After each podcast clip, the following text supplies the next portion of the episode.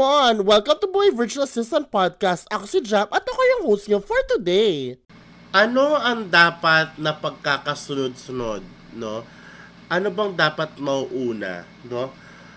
Closing a client at pag na-close at nabayaran, doon pa lang magpe-prepare?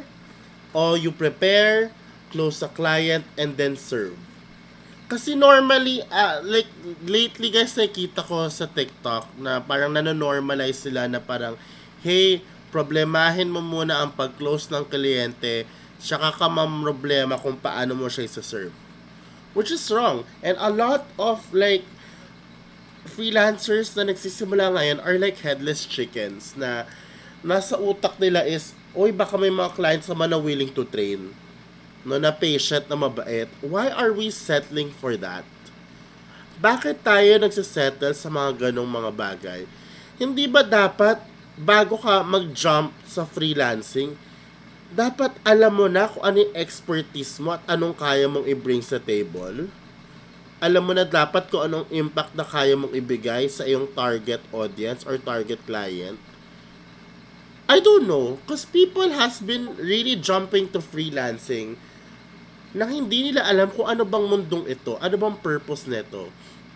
They just like the perks of flexi time, work from home, higher salary, yada yada yada. Parang, girl, that's not the thing. As a consultant, as an expert of a specific service, your job is to solve problems. Now, if you're pakay, okay, to to go for push for freelancing is to earn this much and the and the convenience, then girl, wrong. Wrong mindset. May hirapan ka. Always remember na freelancing is not an employment. It's not a job application. It's a business. Business siya mga besh. Business hindi ka dapat nandoon na parang headless chicken na apply ka ng apply or kuha ka lang ng kuha ng kliyente, approach ka na approach, pero wala ka naman yung offer. Pero hindi ka naman competent. Pero wala ka naman idea kung ano yung offer mo service.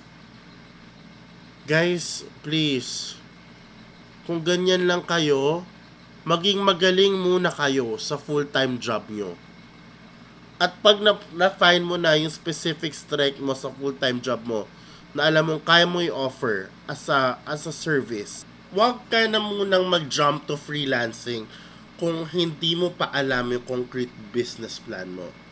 Kung hindi mo pa alam kung anong yung offer mo, kung wala ka pang savings. Wag, girl. Ibang mundong gusto mong tahakin. Iba yung mga nakikita mong mga you know, mabulaklak na salita or attractive content na too good to be true offers online. Kung hindi ka pa confident sa kaya mong iserve, wag. Wag. Freelancing is not for everyone. No. Napakarami dyan na attract lang sa mga too good to be true na content.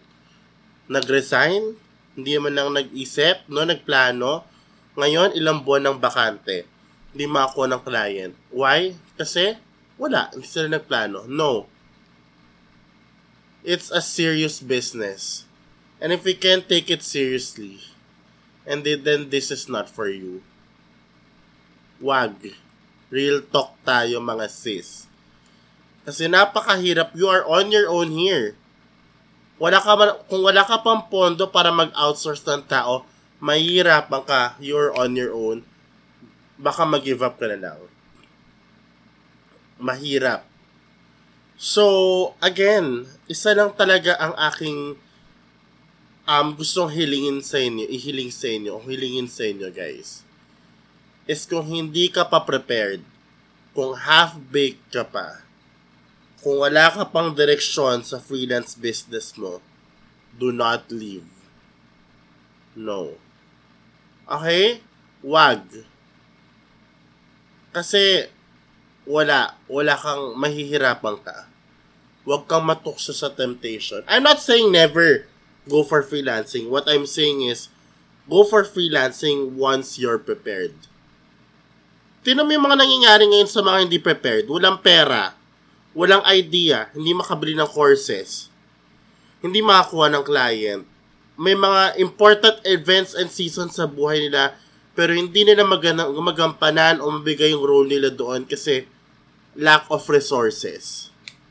Na mga problema kumuha ng kliyente kasi wala silang tools. That is the product of no planning, of not planning for your business. And you suffer the consequences after. Yun ang sinasabi ko. Okay? Paalala lang naman po ito mga beshi. Andito pa rin naman ako handang tumulong sa inyo kung kailangan nyo. Andyan ang Barangay VA para sa inyo. But do it, get that support and all the learning while you are doing your full-time job pa. Okay? Yun lang po. Maraming salamat and I'll see you guys on the next episode. Bye!